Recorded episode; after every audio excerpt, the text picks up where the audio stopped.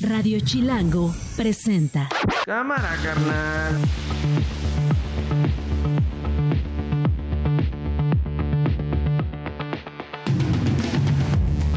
¿Cómo están? Yo no soy Nacho Lozano, soy Diego Guerrero. Recuerde que estos días estaré aquí con ustedes en este espacio. Así que a nombre de Nacho Lozano justamente les doy la bienvenida a esto que no es un noticiero. Así suena el mediodía fueron agredidos por arma de fuego por parte de los presuntos integrantes de esta célula. Los compañeros repelieron el ataque y después de la incursión se logró la detención de 10 personas. Empezamos a ver a la gente correr. Yo no alcancé a escuchar nada porque hay música en los puestos y solo vi que la gente corría a todos lados. Nosotros nos fuimos hacia la calle paralela a Rojo Gómez porque ahí estaba estacionado mi, mi vehículo y vimos a todas las patrullas ya venir, pero venían patrullas en picada como 10, 12 camionetas.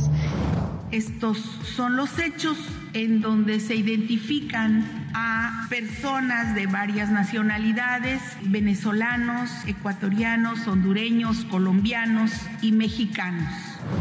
Nos da mucha confianza en que en Tamaulipas haya un gobierno íntegro, eficiente, responsable. Ellos están haciendo su labor. Bueno, la, el motivo de estar acá, migramos a nuestro país para un futuro mejor en nuestro país. Vamos rumbo a Estados Unidos, si Dios quiere. Estamos acá por motivo de Dios. Eh, pasamos un proceso bien fuerte para llegar acá. Y además, pues vamos a tener todos los operativos necesarios para cuidar y proteger a los Reyes Magos. Así de que en diversas jugueterías y centros eh, comerciales, plazas y en los lugares donde haya actividad festiva y social en relación con los Reyes Magos, vamos a tener la participación de la Secretaría de Seguridad Ciudadana. Esto no es un noticiero. Bueno, pues ahí están las voces que han hecho la noticia hasta este martes, miércoles, miércoles 3 de enero del 2024. Estamos arrancando con todo el año y ayer ya platicábamos de esta lamentable noticia un secuestro más de migrantes allá en, Tamaulipas. Eh, ayer decíamos que había ciertas dudas o vacíos en la información. Hoy en la mañanera ya el gobierno federal, eh, especialmente la secretaria de Seguridad eh, Federal, Rosa Isela Rodríguez, hizo un balance eh, dio muchos más detalles de lo que se sabe hasta el momento de este caso, de este secuestro de 31 migrantes allá en la carretera de Reynosa a Matamoros, en Tamaulipas. Vamos a escuchar eh, parte de lo que dijo sobre la búsqueda y los operativos que se están llevando a cabo en la entidad para, para dar con el paradero de estos migrantes. Decir que pues se han llevado a cabo varias acciones, entre ellas el seguimiento de los teléfonos para localizar a las personas que participaron y dar con los responsables de este delito. También el análisis de los, de los videos que quedaron en el autobús y que quedaron en el seguimiento, en las rutas de donde eh, se transportaban a los migrantes. A mis, asimismo, se está en el rastreo, en la búsqueda con la utilización de binomios caninos en diversos sitios pues ahí está parte de lo que están haciendo las autoridades eh, sobre por, la búsqueda de estos 31 migrantes. Y también eh, dijo algo que llamó mucho más la atención, eh, que es un hecho aislado prácticamente, un caso atípico. Así lo dijo, vamos a escucharla. Hay que decir que este tipo de eventos se daba con uno, dos, tres migrantes, pero este número en esa zona es atípico, no es una cuestión que se esté dando frecuentemente. Ahí está la secretaria de Seguridad eh, Pública Federal, Rosa Isela Rodríguez, y en la línea telefónica agradezco que nos tome la llamada Jorge Cuellar, él es vocero de Seguridad Pública y titular del Secretariado Ejecutivo de Seguridad Pública de allá de Tamaulipas. ¿Cómo está, vocero? Muy buenas tardes. Diego, muy buenas tardes. Muchas gracias por la oportunidad de dirigirnos a tu amplia audiencia.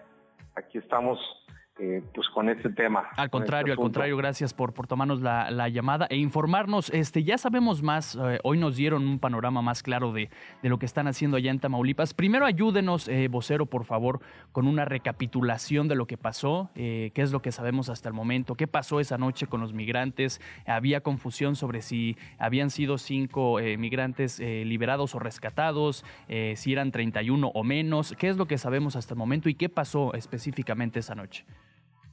Sí, gracias. Pues fue el 30 de diciembre, el sábado 30 de diciembre, cuando el conductor del autobús del grupo Senda, número económico 9570, reportó a través de la línea de emergencia de 911, nos reportó a las 19.26 horas que fue interceptado por cinco camionetas con personas armadas en el tramo Reynosa Matamoros. Y de acuerdo al reporte de ese conductor, eh, nos informó que 31 pasajeros de diversas nacionalidades se encontraban desaparecidos. El autobús salió de la ciudad de Monterrey con destino a Matamoros. Viajaban 36 pasajeros, eh, de los cuales 31 eh, de diversas nacionalidades, este, en calidad de migrantes, y los cinco restantes con nacionales. Se procedió a avisar a las fuerzas policiales, acudiendo elementos de la Guardia Nacional, de la Guardia Estatal y personal militar de la Sedena para atender el, el, llamado, eh, donde pues ya no encontraron a, a, las camionetas y a los claro. individuos. Y eh, se dieron a la tarea de acompañar, de escoltar al, al autobús eh, para su llegada a la central de Matamoros. Posteriormente eh, se formó un grupo de operativo e interinstitucional en conjunto con unidades de la Guardia Nacional, la Secretaría de la Marina, la Secretaría de la Defensa y la Guardia Estatal, realizando recorridos de seguridad y vigilancia sobre la carretera en los tramos comprendidos entre el municipio de Río Bravo y Matamoros, eh, Las Yescas, Vallehermoso, Empalme, y la autopista Matamoros-Reynosa. Esto para la búsqueda y localización de las personas privadas de su libertad. ¿Y qué es lo que qué es lo que han visto hasta hasta el momento, vocero? Hasta el momento, eh, ¿con qué se han encontrado? ¿Tienen algún indicio de dónde podrían estar? Eh, ¿De quiénes serían los responsables? Bueno, es las investigaciones corren a cargo de la Fiscalía eh, de Justicia del Estado y de la Fiscalía General de la República. Ellos están trabajando en esto efectivamente ellos tienen ya eh, avances en, este, en esta investigación, avances que no podemos dar a conocer de manera parcial porque estaríamos eh, pues afectando el debido proceso y estaríamos eh, también afectando la, investigación y también poniendo en riesgo a, a las víctimas. por lo tanto, sí decir que se está, que se ha avanzado, pero vamos a, tenemos que esperar a que concluya la investigación para dar a conocer en detalle lo que sucedió y, bueno, este, entregar, rendir este informe que lo estaremos haciendo en cuanto lo tengamos a través de, las eh, redes sociales de la vocería y también a través de, de entrevistas como esta, Diego. Es correcto. Eh, hoy la secretaria Rosa Isela decía son venezolanos, ecuatorianos, hondureños, colombianos y mexicanos eh, los que forman parte de este grupo de migrantes secuestrados. Y también dijo la, declaración que escuchábamos hace unos minutos. Es un hecho atípico, un hecho aislado. Eh, es correcto, es precisa esta información, aunque igualmente podríamos decir es dramático. Eh, de lo que hablaba también la, secretaria Rosa Isela, porque dice eran casos de uno, dos o tres migrantes secuestrados, no más allá. Pero así sea uno, así sean 31, no deja de ser dramático que esto sea eh, común en esta parte del país, eh, vocero. Sí, yo creo que habría que poner un poco en contexto para el amplio auditorio que, que, que tienen. Tamaulipas se encuentra ubicado en la parte noreste del país, en la esquina noreste, y tenemos una frontera muy amplia con Estados Unidos. Tenemos eh, 14 pasos fronterizos y tenemos tres ciudades fronterizas que son de la más importante de la frontera norte con Estados Unidos. Eh, estoy hablando de Matamoros, Reynosa y Laredo. Por dar un dato, por, por el Nuevo Laredo pasa cerca del 70% del comercio eh, terrestre. claro. eh, entre México y Estados Unidos, que es bastante. Y también pues está Reynosa, en donde tiene también eh, bastante comercio de perecederos. Y Matamoros también, y recibe pues también una gran cantidad de, de personas que cruzan diariamente entre un lado y otro. Además, en Tamaulipas recibimos a muchos eh, visitantes de, de estados vecinos que acuden a nuestras fronteras para pasar a Estados Unidos de compras, realizar sus actividades comerciales Claro. y de turismo. Eh, en- nada menos en este mes de diciembre eh, recibimos más de 250 mil personas porque por lo mismo eh, Tamaulipas es la frontera más cercana a Centroamérica y este fenómeno de la migración es eh, como bien lo mencionabas Diego un tema muy sensible un tema triste porque los migrantes son personas buenas que buscan mejores condiciones de vida para ellos y para sus familias. Eh, son personas que a veces vienen huyendo del hambre, Claro, claro. vienen huyendo de la violencia y, y- y- y creo que todos debe- debemos de tener empatía con ellos, comprensión. Y, México se distingue por ser un país hospitalario. Desde luego lamentamos tener eh, situaciones como esta, porque como tú lo dijiste, son muy tristes. Claro, y justamente llama la atención por la importancia que menciona, que es evidente por la eh, eh, lugar estratégico ¿no? de, de Tamaulipas.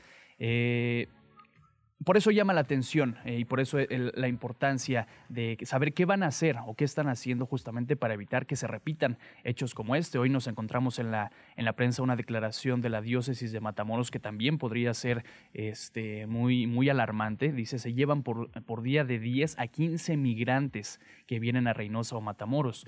Eh, el problema existe, el problema lo están, lo están reconociendo, pero ¿qué van a hacer para que entonces ya no se estén repitiendo hechos como este, vocero? Bueno, se está trabajando, eh, reforzando la, la vigilancia, reforzando teniendo más apoyo. Y también, eh, Diego, hay que, hay que señalar, este es un fenómeno no local, es, un, es, una, es una problemática de alcances regionales e internacionales, es continental y yo digo que mundial. Este, este, y, y- y aquí tenemos que eh, poner en contexto y, y- y no eh, caer en, en, pues en, en simplezas que a veces algunos actores políticos eh, utilizan para sacar raja política. Hay Definitivamente. que, hay que ponernos en contexto y hay que, y hay que ser eh, realistas y, y conscientes y además solidarios Claro. con este fenómeno. Y esto implica eh, de políticas públicas no locales, también locales desde luego, pero más que todo nacionales e internacionales. Claro, es la migración es un, un asunto multifactorial y así mismo tendrían que ser multi- las y multifactorial además. Claro, y así mismo Entonces- tendrían que ser las, las soluciones. Eh, Jorge Cuellar, vocero de Seguridad Pública, le agradezco mucho eh, que nos dé claridad y que nos haya tomado la, la llamada. Si nos permite, seguiremos en comunicación con, con ustedes para saber en qué va este caso y que ojalá se resuelva satisfactoriamente. Claro que sí, Diego. Estamos eh, para informar. Es eh, lo que nos ha encargado el señor gobernador, el doctor Américo Villarreal Anaya, informar, informar con la verdad. Así es. Muchas gracias, Jorge Cuellar, Gracias, vocero Diego. de Seguridad Pública, titular del Secretario Ejecutivo de Seguridad Pública de Tamaulipas.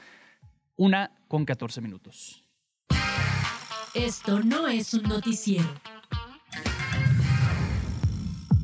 Y otro hecho de violencia, eh, igual empezandito el año, se dio ayer aquí en la, en la Ciudad de México, en la zona oriente, en la alcaldía Iztacalco, la colonia agrícola oriental. ¿Qué pasó ayer, amigo Edgar Segura, reportero de Chilango? ¿Cómo estás? Hola, ¿qué tal? Muy buenas tardes. Pues como bien comentas, ayer salió a relucir el caso de dos policías presuntamente involucrados en una banda de extorsionadores y los hechos se dieron a conocer a raíz de una balacera que ocurrió en un tianguis de juguetes o romería navideña y de Reyes Magos, precisamente en la avenida Rojo Gómez y la calle Sur 16, en la colonia agrícola oriental. Eh, los hechos ocurrieron cuando pues personas que se encontraban realizando sus compras de Día de Reyes se quedaron atrapadas en una balacera entre elementos de la Secretaría de Seguridad Ciudadana y una banda de presuntos extorsionadores. Eh, resulta que los policías que se encontraban realizando labores de patrullaje en la zona identificaron a un vehículo que tenía pues denuncias por extorsión y al percatarse los tripulantes del vehículo de la presencia de la policía abrieron fuego y fue entonces cuando se produjo este enfrentamiento donde quedaron pues en medio del fuego cruzado varias personas y como saldo de la balacera fallecieron dos personas. Entre ellas pues eh, eh, falleció un policía de investigación de la Fiscalía de la Ciudad de México que se encontraba de descanso y que no portaba su uniforme por lo que pues se presume que formaba parte de la banda de extorsionadores. También quedaron detenidas 10 personas a quienes se les aseguraron diversas armas de fuego y eh, entre ellas también se encontraba un elemento de la policía de tránsito que también presuntamente formaba parte de la banda de extorsionadores y pues el saldo también fue de siete personas civiles eh, heridas, entre ellas cuatro mujeres y una bebé de apenas un año y cuatro meses de edad. Todas las personas eh, heridas ya fueron trasladadas a hospitales de la Ciudad de México, donde pues se, recuperan en este momento. Entiendo que hay dos, dos eh, personas justamente que están eh, reportadas de mayor gravedad justamente tras estos hechos. ¿Sabemos algo, eh, querido Edgar, de la banda que, que estaba operando o de quiénes son estos sujetos? Eh, se, se, trata, pues hasta el momento no se ha, no se ha revelado la célula, la célula delictiva, se maneja la versión de que es una banda de extorsionadores y como te comentaba, pues es una banda en la que estarían involucradas dos personas eh, de las corporaciones de seguridad de la Ciudad de México, una de ellas integrante de la Policía de Investigación de la Fiscalía y otra eh, presuntamente de, de, la Policía de Tránsito. El caso de la persona eh, de la Policía de Investigación pues fue una de las fallecidas durante la balacera mientras que la otra ya se encuentra detenida, ya la, la Secretaría de Seguridad Ciudadana se encuentra realizando los trámites para eh, colaborar precisamente en la investigación que estará a cargo de la Fiscalía. Claro, sí es lo más paradójico, ¿no? Elementos de, protección o de seguridad o de procurar justicia, pues estaban formando parte justamente de estos grupos eh, de extorsionadores. Hoy justamente dice la Fiscalía de la Ciudad de México, sí, sí, formaba parte, el elemento que murió formaba parte de nuestras filas, pero no estaba en activo, ¿no? Es correcto, no, no, es, no estaba en activo o en ese momento no estaba en día de trabajo, él estaba en día de descanso, no portaba uniforme y pues pues por esto que los elementos hacen pensar, que se encontraba pues del lado de, de la banda de extorsionadores y será precisamente la fiscalía quien tenga que investigar el caso en donde está involucrado su propio elemento, mientras que pues también la, la policía capitalina, la Secretaría de Seguridad Ciudadana, pues ya se encuentra con, con los trámites para corroborar o colaborar de manera administrativa en las investigaciones. Claro, y la importancia, ¿no? Para dar protección a la gente, que estos tianguis o romerías son muy populares en estos días en prácticamente toda la Ciudad de México, entonces eh, no, es un, esperemos que sea un hecho aislado, ¿no? Recuperando palabras de la, de la propia secretaria de Seguridad de hoy en la mañana, eh, la entrevista que teníamos anteriormente, pero que no se repitan hechos como este y que estén muy al pendiente las autoridades. Te agradezco mucho, amigo Edgar. Gracias, Diego. Buenas tardes. Buenas tardes, Edgar Segura, reportero de Chilango, una con 18. Radio Chilango. Y empezamos el año con la noticia de que, lo voy a leer así como un titular de prensa, cayó el prestanombres de Genaro García Luna ¿Qué información conocemos hasta hoy? Arturo Ángel, periodista independiente en Estados Unidos. ¿Quién es este hombre? Jonathan Alexis Weinberg Pinto, no sé si pronuncié bien el apellido. ¿Qué sabemos de él? Este, de la presunta red que habría tejido junto a Genaro García Luna y el papá de este, este detenido. Eh, ¿Qué sabemos, Arturo Ángel? ¿Cómo estás? Buenas tardes. Hola, ¿cómo están? Muy buenas tardes, un gusto estar con, ustedes. Pues sí, una sorpresa eh, la noticia, ¿no? El primero de enero que dio, de hecho, nos enteramos por la comunicación oficial que dio el, eh, la Fiscalía General de la República eh, de la detención de esta persona, no porque no supiéramos que hay una orden de aprehensión, porque en realidad eh, recordemos que el año pasado eh, la Fiscalía General de la República y sobre todo la Unidad de Inteligencia Financiera, que es la que ha sido más vocal sobre este caso en las conferencias mañaneras, pues dieron a conocer que el, una de las de los varios casos abiertos en México en contra de Genaro García Luna por temas de corrupción tenía que ver con el aparente desvío y luego lavado de dinero de pues, unos 5 mil millones de pesos que presuntamente García Luna a través pues, del tráfico de influencias y de esas cosas eh, eh, logró que se adjudicaran empresas ligadas justamente con él y con sus prestanombres y que luego fue dinero que se invirtió sobre todo en Estados Unidos en, varias propiedades, principalmente en Florida y en Texas, ¿no? Entonces,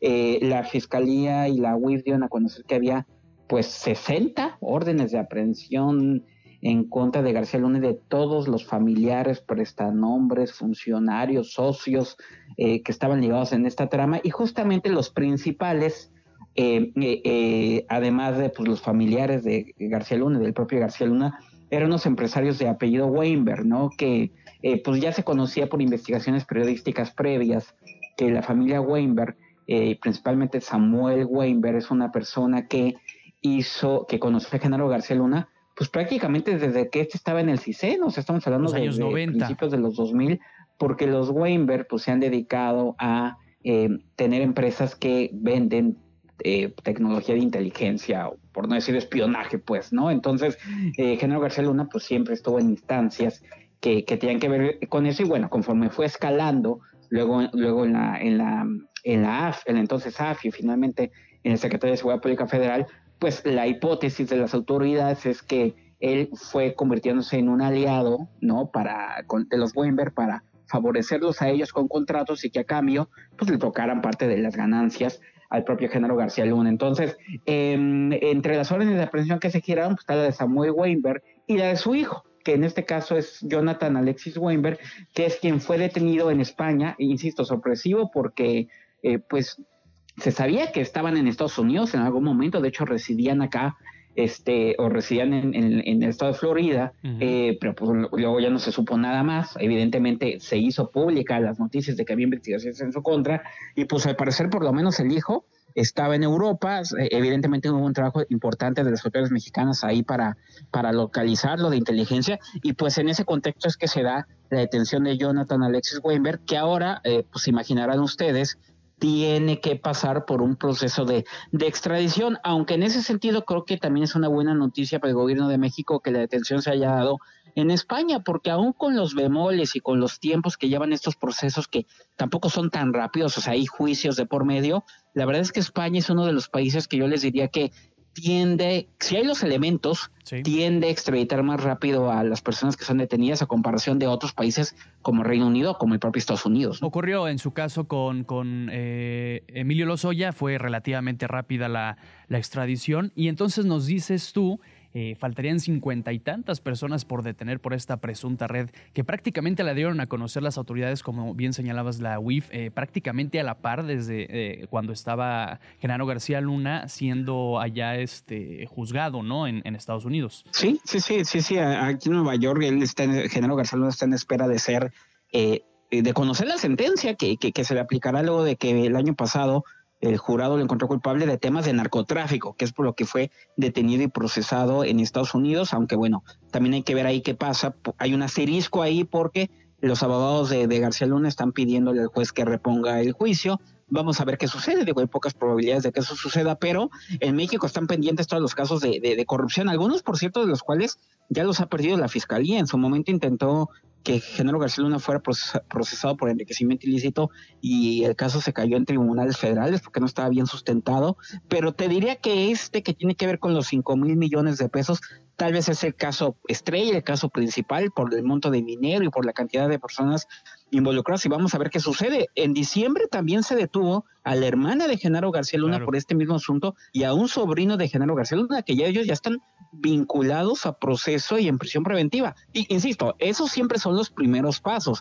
De ahí a que los casos lleguen a juicio y, a sentencias, es lo que creo que en muchos temas que han sido sonados en este sexenio nos hemos quedado cortos, ¿no? Muchas veces sí se llegan incluso a vinculaciones a proceso que no es más que la primera parte de un proceso y que se continúan las investigaciones, eh, suele ser muy llamativo porque en muchos casos las personas quedan presas, pero a la postre, pues luego comienzan a complicarse y digo, pues para no darle vueltas, ahí tenemos el asunto de Rosario Robles, o el asunto de Juan Collado, pues, procesos que han venido cayéndose, o el tema de Emilio Lozoya, pues, que tú mencionabas que ahora está bastante debilitado, ¿no? Pero bueno, en el tema de García Luna, insisto, ya hay algunos familiares detenidos, ahora la detención del hijo de Samuel Weinberg, pues es importante porque él sí es uno de los que sabría muy bien cómo se invirtieron los recursos eh, aparentemente obtenidos mediante corrupción por Genaro García Luna. Y también veremos cuándo el propio Genaro García Luna se le procesa aquí, porque también ahí tienen que México llevar procesos de extradición. Y si bien es cierto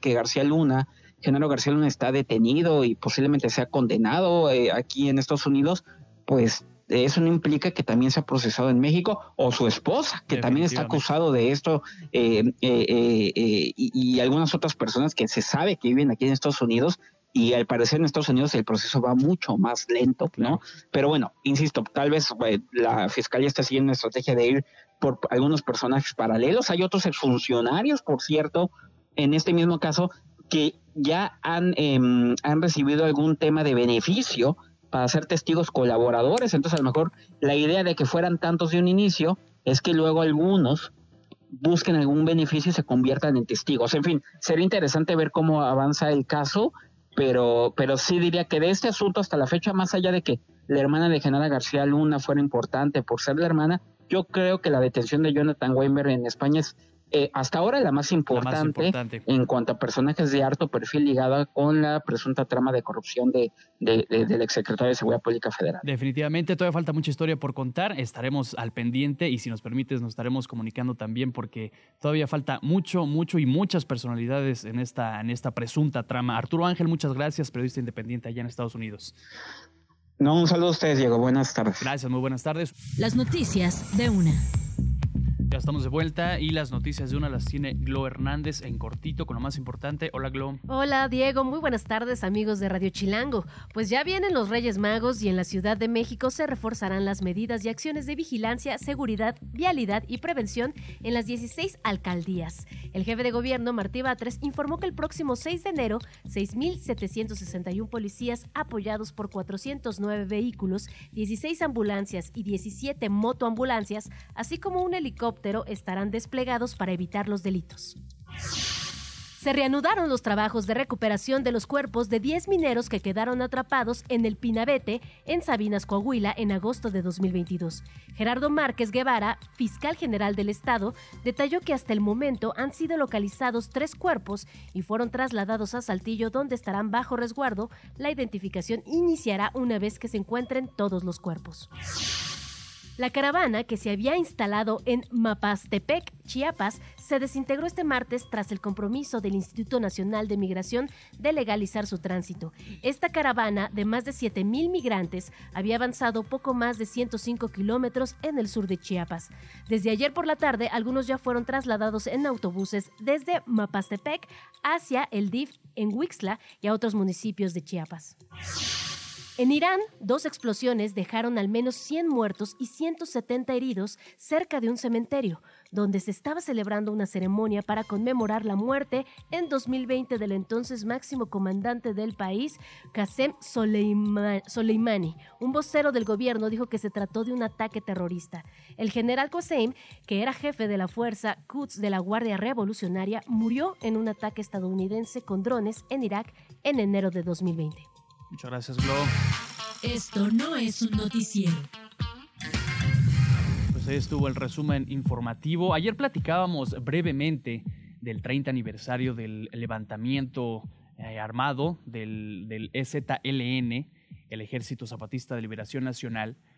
Y, hoy quiero nada más retomar un, un, párrafo de un artículo que hace Alejandro Santos Cid en El País sobre, sobre el levantamiento justamente, creo que es un resumen, muy breve resumen, pero muy, muy eficiente de lo que pasó hace 30 años. Dice, un ejército sin rostro bajó de las montañas del sureste mexicano armado, con viejos fusiles y machetes, era sábado, el primer día de enero de 1994 columnas de indígenas tzotziles, celtales, choles, tajolabales, mames y soques, con la cara oculta tras paliacates rojos, una guerrilla de ojos que miraban desafiantes a las cámaras, tomaron las principales cabeceras municipales de Chiapas en el estado más pobre de México, San Cristóbal de las Casas, Altamirano, Las Margaritas, Ocosingo, Oxuc, Huixtán y Chana. Gritaron todo lo que durante años habían dicho sin que nadie los escuchara exigían la retirada del gobierno mexicano. Esa vez, todo el mundo se volvió a verlos. Eso pasó hace 30 años el primero de enero de 1994. ¿Y qué balance podemos hacer a la distancia tres décadas después? Luis Hernández Navarro, coordinador de opinión de la jornada. ¿Cómo estás? Muy buenas tardes. Muy buenas tardes, eh, Ignacio. Un gusto estar contigo y con tu auditorio. Gracias, gracias. Platícanos, eh, ¿qué, ¿qué, balance justamente hacemos ahora a 30 años del levantamiento del ejército zapatista? Eh, ¿Cómo ha sido su lucha, sus reivindicaciones? Ayer escuchábamos al comandante, al subcomandante Moisés decir, estamos solos como hace 30 años. Sí, yo comenzaría eh, haciendo una pequeña precisión a ese excelente resumen eh, que nos presentaste. Sí, gracias. Y es que eh, cuando se levantan los zapatistas, ponen como una de sus demandas centrales la remoción de Carlos Salinas de Gortari como presidente, al que llaman usurpador. Claro. Y, y llaman a los otros poderes a deponerlo. O sea, no eh, anulan eh, los tres poderes eh, del Estado mexicano, sino solamente desconocen al Ejecutivo. ¿no? Esto, esto es importante porque hemos visto una y otra vez en las redes sociales a quien quiere presentar a los zapatistas como una creación de Salinas, cuando Salinas de Gortari, recordemos presidente de 19 fue el principal damnificado eh, con el levantamiento de los rebeldes. Eh, ¿Qué podemos decir a, lo largo de estas tres décadas? Cinco sexenios, ¿no? Este, ¿qué, qué, balance hacemos ahora cinco sexenios después? Claro, primero que ellos no se mueven por sexenios, ¿no? Sus tiempos son distintos de los del reloj del poder, que ellos son dueños de sus tiempos, ¿no?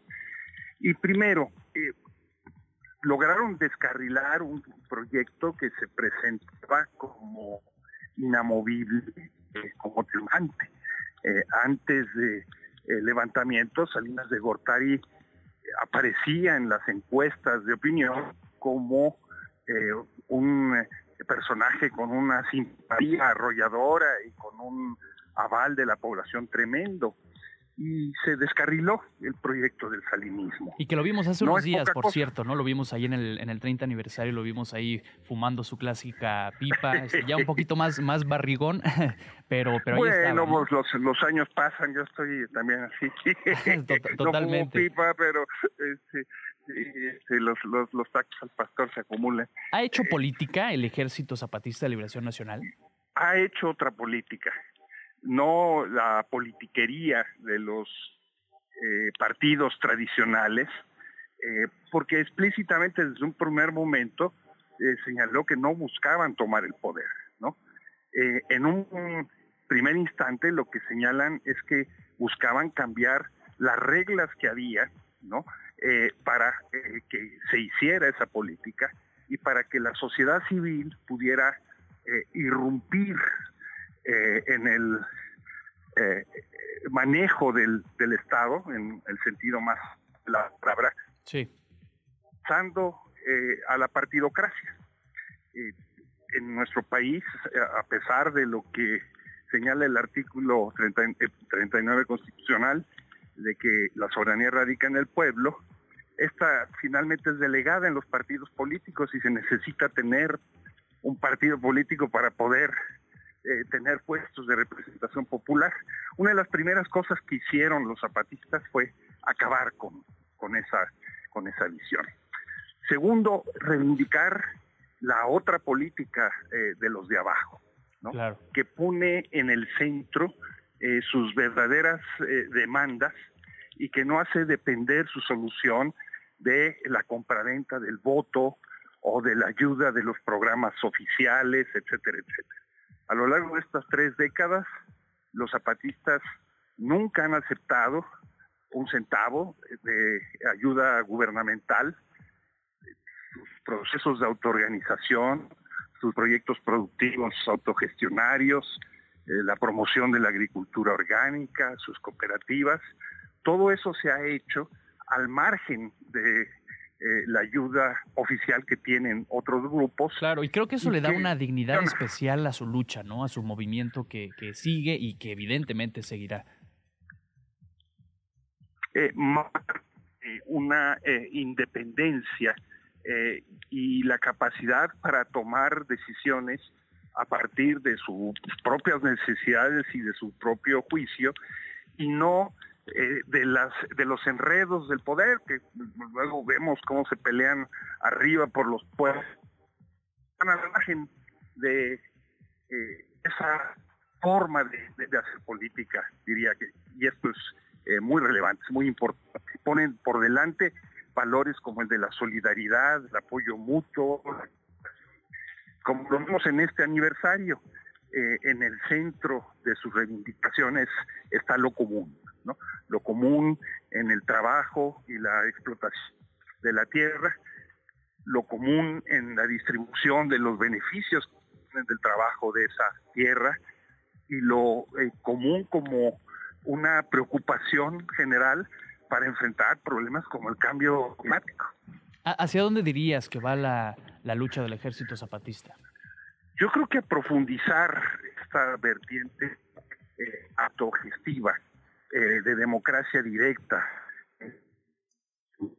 de ejercicio de justicia a partir de sus propios sistemas normativos, que va a seguir avanzando en lo que es la creación de sus sistemas educativos que no tienen nada que ver con los del gobierno federal y sus sistemas de salud, a la recuperación de la herbolaria y a la combinación de esta medicina tradicional eh, con eh, la medicina alópata eh, más avanzada, a la formación de nuevas generaciones.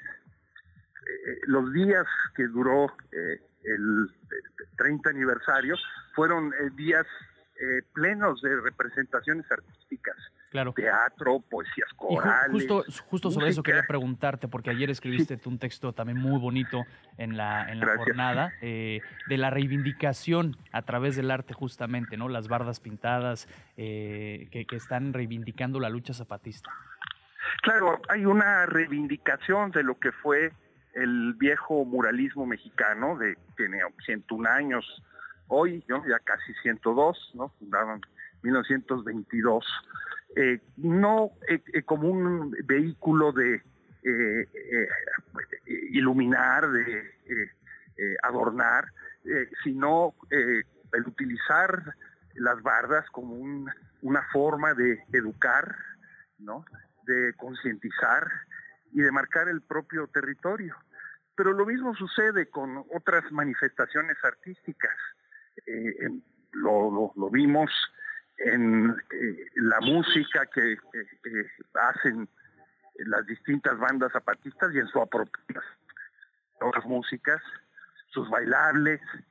Eh, hay una eh, preocupación muy extendida por que la cultura sea apropiada, ¿no? Y esto rompe, me parece, un hecho muy importante con esta visión de los pueblos indígenas como eh, aislados, atrasados, eh, separados del resto de la sociedad. No, aquí vemos cómo hay una preocupación por apropiarse de la eh, cultura universal y recrearla desde su propia identidad para reforzar raíces. Totalmente, pues larga vida al movimiento zapatista. Enhorabuena, ¿no? Siempre hace falta esa resistencia, ese equilibrio para, para vivir en democracia. Eh, Luis Hernández Navarro, coordinador de opinión de la jornada, te agradezco mucho que nos hayas tomado la comunicación. Muchísimas gracias a ti y a tu auditorio. Feliz gracias, muy buenas tardes. 21, no, 19 para las dos. El álbum con Joana Pirot.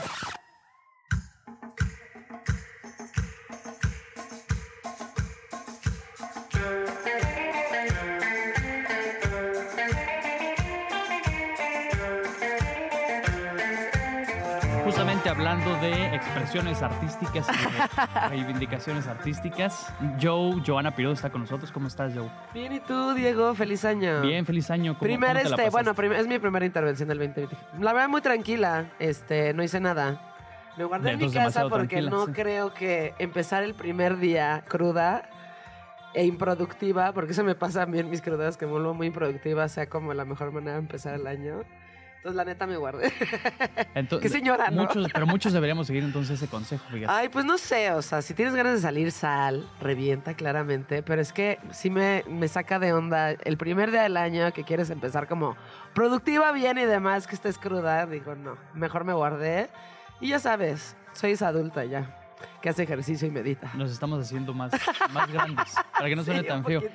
Y ahorita estábamos escuchando, a ver si lo pronuncio bien, Los Bichos. Los bichos, ¿Es- exacto, sí. Suena, desde que, desde que la mandaste, sonó como una cumbia villera argentina. Sí, este, a ver, tú pensarías que escuchas los bichos y dices, bueno, pues son unos señores de 70 años, ya sabes.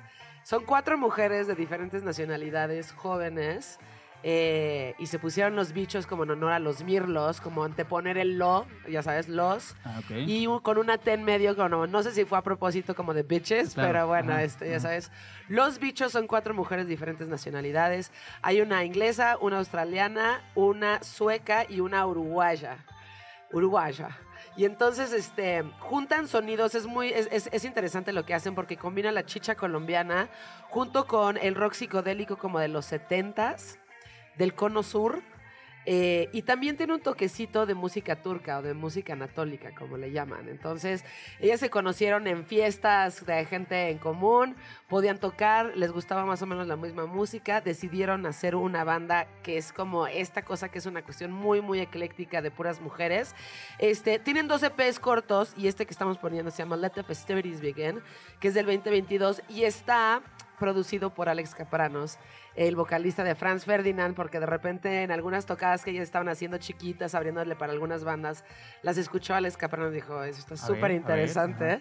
Y les produjo su primer y el único eh, long play o álbum de estudio que tienen que es este que estamos escuchando. Seguramente van a sacar más cosas, pero este es una propuesta joven, eh, no sé si feminista, pero por lo menos sí femenina, ¿no? Y este, y sí, se llaman Los Bichos y son cuatro mujeres y además de todo están guapas. Y principal- principalmente es música nada más instrumental, ¿no? Casi no cantan. Es instrumental, ninguna, en, una- en ninguna canción ¿En ninguna cantan. canción cantan? Lo que también te hace pensar mucho que todo, eh, o sea, como que todo cae en su, recae en su talento y en la forma en la que tocan y componen y generan no melodías que te llevan. Eh, no sienten que sea necesario que sea cantar. Ah, o sea, chido. como que son personas que se dedican más bien a componer música y a tocar. No sienten que sea necesario cantar. Eh, Podrían hacerlo, no sé, pero me, recuerda un poco como a Khruangbin en el sentido de cómo sientes las- la, la música. ¿sabes? Seguramente, o sea, Khruangbin sí mete un poco de mus- un poco de voz y sobre todo coros, más que voz coros, pero esto es como pura música como para que estés bailándola y disfrutándola y que sea como Exacto, un viaje como sonoro. sí, y sí, muy sí. este psicodélico, ahora que está de vuelta a la psicodelia. Qué bueno. Porque me encanta. Ahora que está de vuelta y súper vigente a la psicodelia, esto creo que también entra Como la mitad de la rola tiene como una parte más, más rockerona, ¿no? Sí, son rockeras, o sea, ellas se conocieron así, son medio rockeras, pero como que encontraron este punto en común entre, sí, la cumbia chicha, ya sabes, de Sudamérica, este, pues un poco el rock y hasta la- este elemento turco que no sé de dónde lo sacaron, pero sí Ujú. tiene un- eh, algunos elementos de música turca ahí que son, este, pues que son muy interesantes. Y Qué son cuatro mujeres jóvenes. ¿Y cuándo las descubriste? Tienen poco tiempo, Tienen entiendo, ¿no? muy poquito tiempo, las descubrí, pues no sé, hace la verdad unos, unos meses. Me pareció importante empezar el año con una propuesta musical que además de ser este joven, es de puras mujeres, lo cual es este cada vez es más común, Ujú.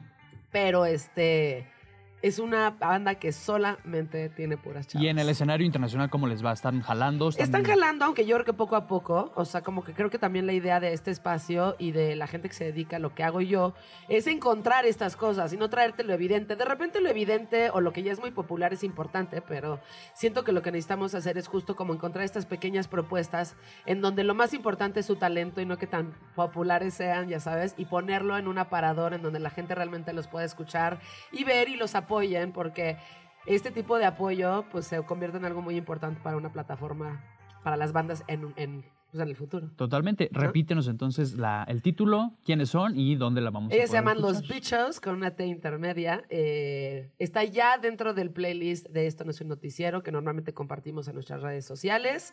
Y el álbum se llama Let the Festivities Begin y es un álbum producido por Alex Capranos y es del 2022. Pues ahí está, Joana Pirot, Joe Pirot, muchas gracias. Muchas gracias a ti. Empecemos el año con todo, Empezamos el año con todo y sin cruda. sin crudear Al el menos yo. lunes, Y a dieta. porque estamos creciendo. Porque somos maduros. Escuchemos y vamos a otro tema.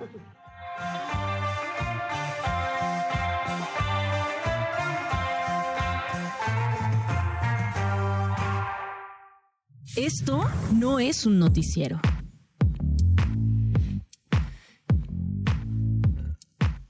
Información que está saliendo en este momento precisamente de Luisa María Alcalde, secretaria de Gobernación, comparte esta información en redes sociales.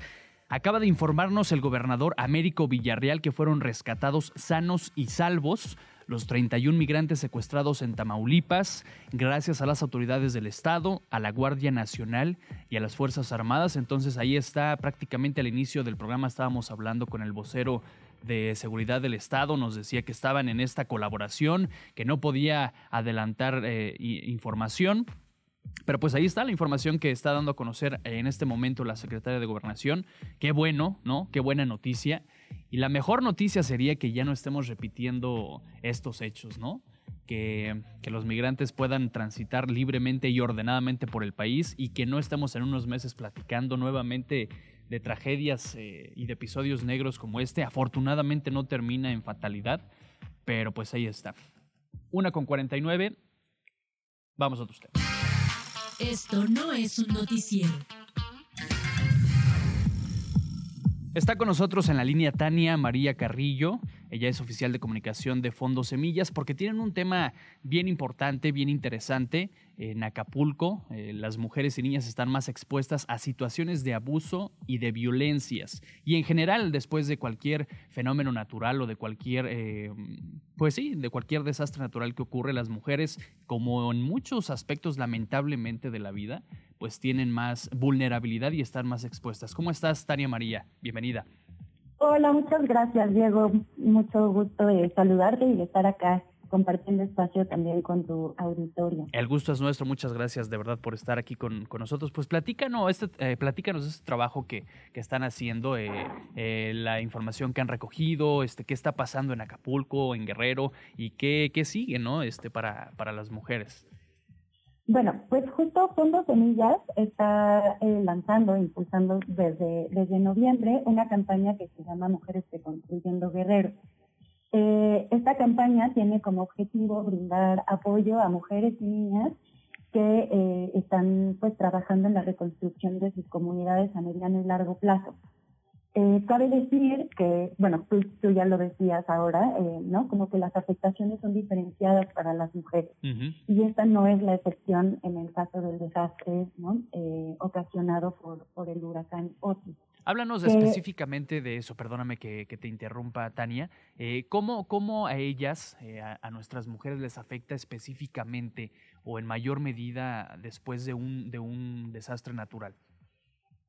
Bueno, pues justo las mujeres están más expuestas a situaciones de abuso sexual o de violencia física. Eh, también hay dificultades ¿no? para acceder a servicios médicos y de salud, por ejemplo, recursos para la gestión menstrual o para la atención de embarazos y partos, eh, entre otras cosas, ¿no? También, eh, bueno, cabe decir que las mujeres, pues, bueno, por cómo han sido asignados los roles sociales eh, y de género, eh, muchas de las mujeres son, y las niñas son quienes se encargan de los cuidados de otras personas. Entonces, y, y- o de los cuidados de, eh, de cosas básicas, ¿no? Como eh, procurar higiene, salud, alimentos a las familias. Entonces, eh, ellas son las encargadas de esto y ellas son muchas veces las que lideran este tipo de, de acciones.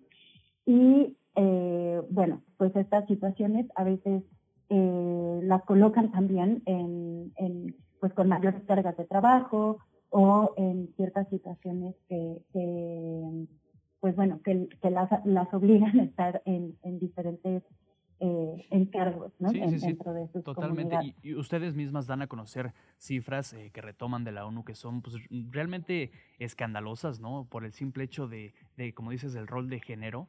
Eh, la ONU revela que mujeres y niñas enfrentan un riesgo 14 veces mayor de fallecer en desastres naturales. O sea, en cuanto sucede, ya están en una desventaja y después de que ocurre, eh, cuando vienen los, los estragos, también están en desventaja y todavía más, ¿no? Así es.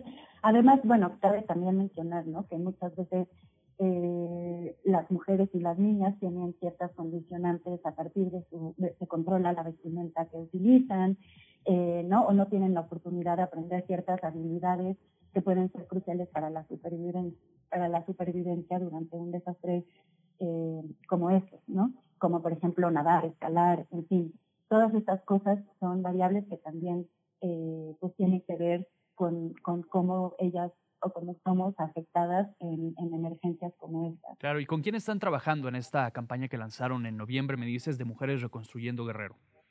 Bueno, platico, les platico un poquito de la campaña. Estamos reuniendo 20 millones de pesos porque la idea es financiar a 20 organizaciones que estén en, eh, en Guerrero. Algunas de ellas ya existen, otras se están formando porque ya tenemos conocimiento de que estas organizaciones se están formando.